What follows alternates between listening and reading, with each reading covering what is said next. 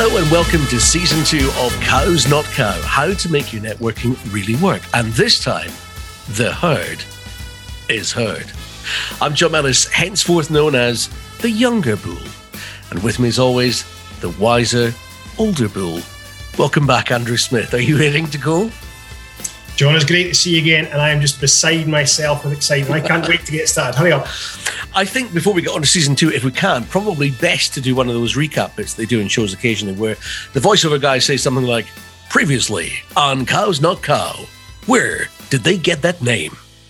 There's a, a terrific film from the 1980s called Colors, um, which stars Robert Duvall and Sean Penn.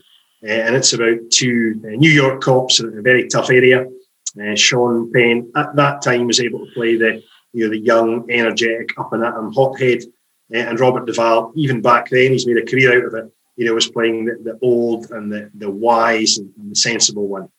Uh, and when they're um, just about to get some uh, some food from a drive-through and they're waiting, then Robert Duvall uh, is trying to slow the Sean Penn character down a little bit. So he tells him the story uh, about two bulls that are out for a for a walk one day old bull and the young bull. And they get to the, the, top of the hill and they look down on this massive field full of full of cows. And the young bull says, "Yeah, yeah, let's run down the hill and f- a cow." And the old bull says, "No, let's walk down the hill and let's f- all the cows." And I think that is a brilliant analogy for uh, for business networking. That it's not about charging into the room and trying to sell our stuff to one person. That almost never works and it does so much more harm than good. What it is about is trying to, to speak with and develop as many relationships as possible. And if we do that consistently, that'll come back to, to benefit us in so many ways short term, medium term, and crucially in the long term as well. So that's where the name comes from. And in season one, if uh, someone's never heard it, Andrew, explain for me briefly the journey that we traveled in those 10 episodes and, and what you can glean from it as a novice or experienced networker it was the, the networking process. Uh, I like to call it the, the, before, the during, the after, and ever after of networking. So looking at uh, being clear on, on definition, what networking is and what it's not, how to, to prepare, how it fits in with overall marketing goals, what to do at the start of an event, what to do during an event, towards the end, and then also the key, you know, following up part afterwards. So the whole networking process from, from start to finish, but the finish is ongoing to hopefully help both the, the experienced and the inexperienced networkers as well. And here we are now on season two. Tell me the idea of this season. It's to, to speak with uh, some of our clients and networkers that we've spent with over the years to hear about their networking journey. You know, so how did how did they get started? You know, what helped them? Where did they perhaps struggle? Um, where did they maybe you know still struggle? Do they look forward to, to networking now? But it's kind of hear how yeah, what, what their networking journey has has been, and hopefully as well what's helped them, which may help some of the, the listeners as well with their networking. Okay, well, let's meet our, our, first ever guest on Cows Not Cow. The herd is heard. It's Siobhan Jaffrey of SJ Nutrition. Hi, Siobhan. Hi, how are you? Good, thank you. Welcome to the show. And at the risk of introducing another sort of animal analogy hybrid to the program, thanks for being our first cow guinea pig. Um, I have to say, whenever I go online, in, in, terms of networking, you're pretty much there within a post or two me scrolling up or down. I could virtually guarantee it. So that I would imagine will score big networking points with Andrew for a kickoff. But um, before we get on to your networking journey, tell us a little bit about your, your actual business. Yeah, so it's SJ Nutrition, um, and basically I help people achieve their long-term diet and nutrition goals uh, through one-to-one coaching, and so I help them create habits and empower them to make their own decisions through nutrition that will help them uh, last a lifetime. Um, so they get a better knowledge of food, and yeah, that's about it. Change their, their lifestyle basically uh, yeah. for, for the better. Okay. Um, has or is networking playing a, a big part in the growth of your business? Yeah, huge. Probably online more so than anything else, just because of current restrictions. But yeah, huge, huge part of it. And if you think back to, to a few years ago when you uh, went networking for the, the very, very first time, uh, how did that process, how did that journey start for you? When I took a role on as a sales and events manager at a hotel, and it was basically kind of told go out and do some networking and I'd never done it before. And it was an event I found on Eventbrite, I think. And yeah, I was so, so nervous. I actually poured coffee into my cup instead of tea, and I hate coffee. But I was so nervous, I just didn't say anything and just drank it anyway. so yeah, that was yeah, not the best experience. I was very nervous. And 10 minutes later, you were blending margaritas with your fists. Off the caffeine. So yeah, I was I was gonna I was gonna ask about your first networking event and, and was it nerve wracking? But clearly it, it, must have been. Um, how did it go from from from that sort of little faux pas onward? Did you enjoy or, or dislike it, or was it horrible? I mean, how did it work after that moment? No, it wasn't horrible. I think once I'd got into the room and realized that everyone's kind of in the same boat and people come over and chat to you. Um, I think it was the fear of just kind of standing in a corner and not having anyone to speak to, but people will come over and kind of include you in conversations. So it went fine, apart from having to drink a cup of coffee that wasn't really up for. Andrew, let me um, let me ask you a question here. In terms of starter events, if you like, is there an easy or difficult way to, to access that? And, and did Siobhan, I mean, coffee aside, when she started the nervous twitches ten minutes in, um, did did she set about it the right way? Yeah, I think Siobhan did did do the right thing. There'll be an awful lot of potential networkers out there. I'm, I'm sure you know, who will, will put off and put off, and the fear gets bigger and bigger, and they don't go. So there comes a point we have to say, right, this is the event I'm booking, and I'm and I'm going.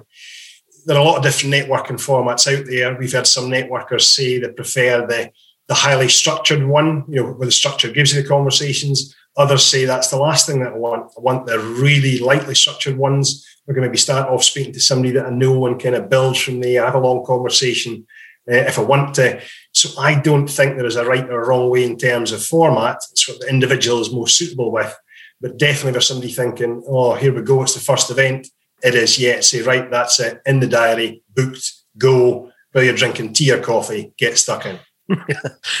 what about now, Siobhan? Have you, have you done much more networking since that point?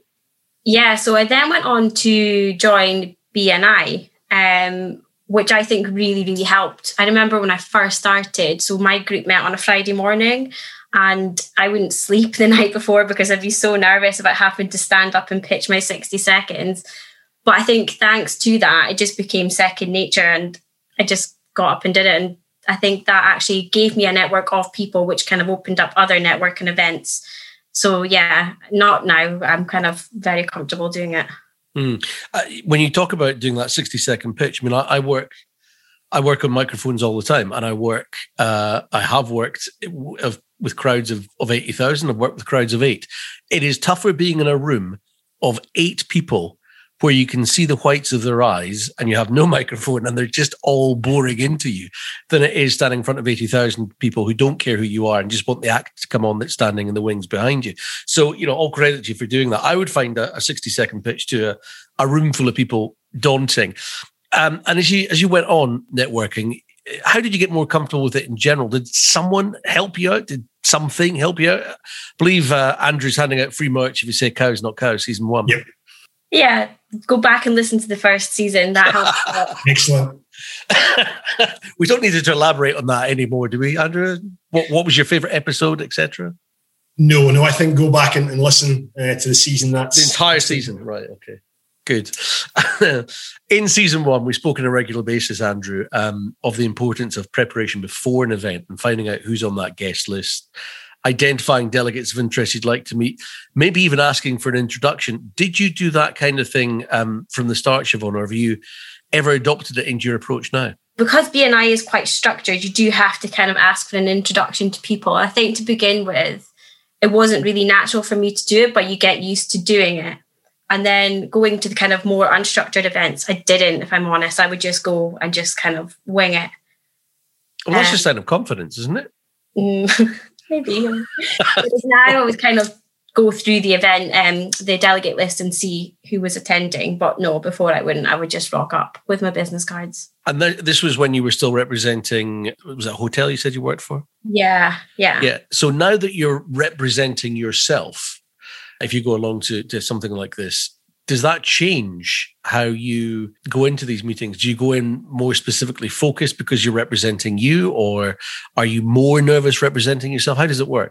So I've actually not done it yet because oh. yeah, I've not actually been. I've done um No, I haven't. I haven't been to an in-person networking event since starting my business because I started it in January. So right. first one is September. Okay. and I'll refer you back to that question. Will you go in thinking differently because you're representing yourself? Yes and no. Yes, because I think I'll be more confident. It's my brand. I'll know exactly what to say. And yeah, I think I will go into a bit more differently just because I've got more experience networking. And I'll kind of know to check the delegate list before it. And I have a bit of a bigger network, so I'll know people in the room and I'll know not to kind of stand with the people that I know too well and try and find new people to speak to. This might not be relevant to you because you're just starting your sort of in person networking, but Andrew always talks about including your networking spend as part of your marketing budget. Do you have a, a clear focus attached to your networking on what you want to achieve? Do you actively plan, set goals for it? I'm probably going to get in trouble, but no, don't. No, no right and wrong answers. No, I don't. Andrew just put a cross beside your name there. no. well, I mean, this is, I think this is all fine, Andrew. The thing is, if you come across well in general terms, and Siobhan's quite bubbly anyway, right? So if you come across well, that's a, that's as good a start as you need, right? Yeah, it's the, although I, I do believe that, that prep's, prep's important, I believe that prep's even more important for the, for the newer, for the inexperienced networker. And I believe he's become a more experienced yeah, and, and very, very good networker like Siobhan, then I do think that the the prep is less required. You're probably going to know more, you know, more people there. You're not learning the good networking, you know, behaviours. You've you've got them. I would always still recommend. Siobhan mentioned it earlier. You know, they're looking at the delegate list in advance. But I think in terms of the steps beforehand, yeah, you don't have to be quite so rigid with them. Then the more experienced you become, you do a lot of these things anyway they've just become second nature mm. when you're in an event 20 or 30 or 100. And dial it back for me for a second, Andrew, and sort of bounce this out. You said earlier on the most important thing was to, was to just get out and get started. So uh, let's say nerves are, are, are there, they're part of it. Um, you're either going to get out and get started and just grab the bull by the horns, or you're going to prep. Which is more important? It's going, it's going and doing it. You know, it's, it's doing it. I know, I know there are networkers you know, or would be networkers that really sort of, you know, fear, you know, what is going to happen, that the, what we talked about before, that the will nobody, you know, will no one speak to me? Will anyone be interested in, you know, in what I've got to say? What happens if everybody's in a in a, cl- in a clique in little groups and they don't want to, to chat to me? Then, if in doubt, go for it, get out there. As Siobhan said, you'll find that in 99 out of 100 cases, it's not nearly as bad as you think. And people in the same boat, they also want to speak to others and that includes you. So yeah, the prep is good. But if we're doing more and more preps, making you more and more nervous, get your credit card out, book, get in the diary, go. And in terms of being that person that's been in the room and been nervous, do you feel an urge to help others? But I mean, you must recognize that that look, that sort of white face, ashen faced person looking around the room, thinking, "Oh no, I've just poured coffee into my tea." Uh, do you do you sit there now, Siobhan, and think, "Well, I'm going to go and help that person"? Yeah, I do. I kind of find I'll approach people that come in and look like they're stood on their own. And I don't know, I always got told as well, don't close a circle when you're networking, kind of stand in a horseshoe. So I try and make an effort not to kind of be closed off in a clique, just so that it looks a bit more open for people to come in and um, join a conversation that sounds similar to something you've recommended before, Andrew. Although I've never heard it described as a horseshoe. We're talking about numbers when, when you're talking about it, aren't we? Yeah, but it's the whole like uh, animal analogies thing. So I think that's why. So right, yeah, for season two. Yeah, cows, guinea pigs, and horses in the first show. Well done. Um, what do you feel networking's given you so far, Siobhan? Have you have you actually had clients come out of a, a networking scenario? Yeah. So all my clients I've received so far have come through network and and like we discussed earlier, online because I've not done any in person. So, yeah, it's through building relationships online with people and from people I've met in previous roles. So, yeah, it's, it's been amazing for me. Fantastic. And in terms of your networking journey, how, how do you feel about it now? I mean, do you still get nervous? I think you said earlier you just take it in your stride now. Because I have a feeling about nerves anyway. One, they make you sharp. I mean, if you're nervous about something, it shows it's important to you, right? That you care enough about its outcome to be nervous about it in the first place. And two, and I'm thinking about my own life and work here. Um, as a broadcaster, I'm not sure you ever stop feeling nerves, but I do think you become more familiar with the sensation uh, and get used to them, and that makes them more manageable. So, how do you feel about networking and any nerves that are associated with it now? I don't get too nervous. I think when I go in and initially just kind of the chatting to people, that's fine. It's when you have to stand up and do a pitch to still get that like butterflies in my tummy, like, oh no, what if I mess up or or miss something out? But yeah, it's definitely a lot more manageable. And if you do miss something out, they're not going to know. They don't know exactly what you're going to be saying. Yeah, they don't start throwing stuff like wet sponges or, or rotten fruit or anything at you from the sidelines. Yeah. Safe to say you enjoy networking now. Yeah, I am. I'm one of those weirdos that actually quite enjoys it. I think you've just inadvertently called Andrew a weirdo. The advice that you would give to someone starting out in the networking journey, then, Siobhan, or someone who, who still suffers from nerves and they've, they've been to a few networking events, what what's that one trick or behavior that you've adopted? What's that one thing that you do that would help them, do you think? I think when you go into it, don't just go in with like your sales head on. Obviously, you are there to kind of win business, but look at it as just getting to know people and build relationships. And that's probably a bit easier than going in with the pressure of like, I need to hit X, Y, Z kind of deadlines and things. So yeah, mm. go in and just try and just meet as much new people as you can and think about how you can help them. And maybe as a request for, for anyone who's organizing a networking event, just sort of bigger labels on the, the coffee and, and tea uh, receptacles, let's say. I think I do think they put the coffee in. stand by that. Maybe it's to give everyone a lift at the end of the day. My experience, I mean, they definitely look look too alike. I actually saw that in a meeting that I was on today. You know, somebody made the exact same error. I don't think it was nerves. I think it was just it was eyesight. You know, they, they look the same. Giant lettering as the as the way to go.